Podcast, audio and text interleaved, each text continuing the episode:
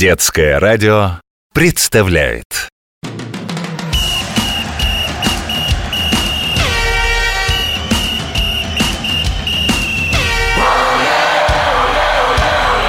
Спортивная программа.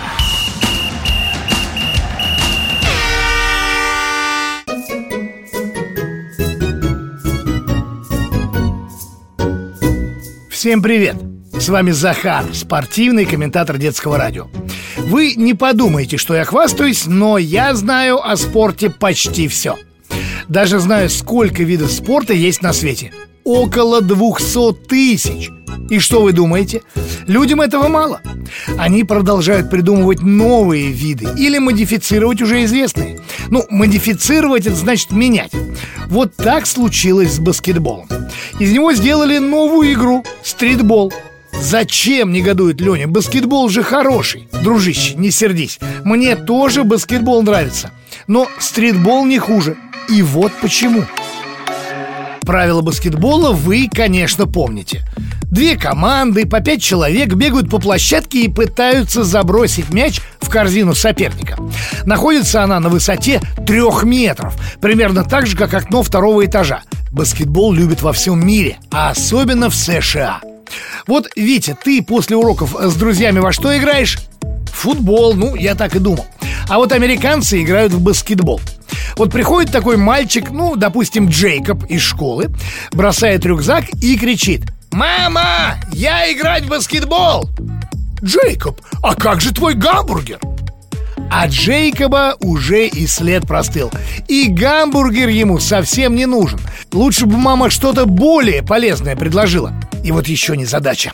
Желающих играть было много, а специальных баскетбольных площадок мало, на всех не хватало. Что же делать? Как быть? Играть с тем, что есть, решили американские любители баскетбола. Вот так, 70 лет назад у баскетбола появился младший брат – стритбол.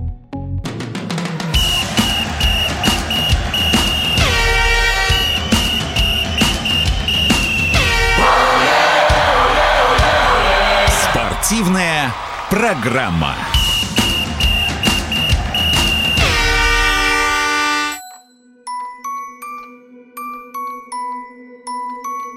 Стрит по-английски улица, а бол мяч. Стритбол. В общем, уличный мяч. Это тот же баскетбол, только на улице, прямо на асфальте. Хотя отличия на самом деле есть. Вот взять хотя бы площадку. Она в стритболе как половинка баскетбольной. Ну а корзина или кольцо по-другому. Одно вместо двух. Команды по три человека, а не по пять, как в большом баскетболе. Ну и матч проходит в 4 раза быстрее, чем в баскетболе. Все решается за 10 минут. Ну или когда одна из команд набирает 21 очко. Очки, как ты понимаешь, Сережа, дают за мячи, попавшие в кольцо. В таком быстром спорте раздумывать некогда. Всего 12 секунд отводится команде на атаку кольца. Не успели, уж извините, sorry по-английски. Отдаем мяч соперникам. Чтобы еще больше подбодрить стритболистов во время игры, всегда включают музыку. Ну, обычно это хип-хоп.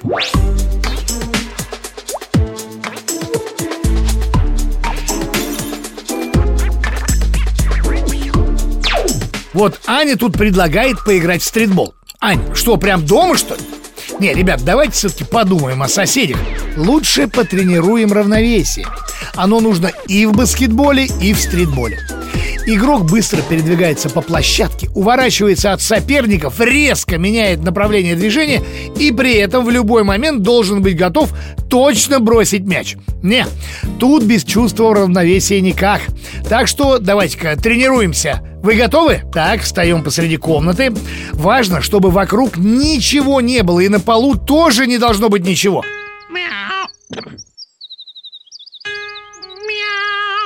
Так, кота отгоните подальше.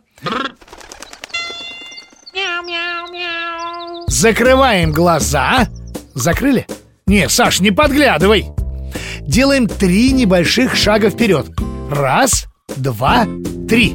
Отлично. Теперь разворачиваемся. Не-не-не, глаза не открываем. И идем назад, так, чтобы вернуться точно на исходное место. Вот если упражняться каждый день, чувство равновесия будет просто супер. И тогда вас точно возьмут в стритбол. Простота стритбола быстро сделала его популярным во всем мире. В 2020 году он даже попал в разряд олимпийских видов спорта.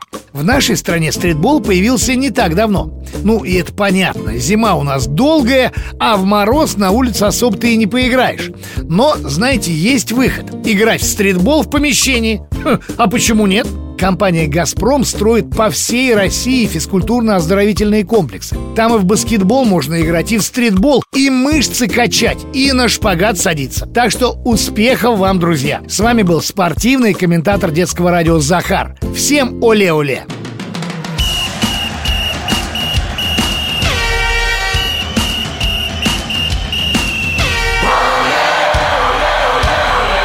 Спортивная программа.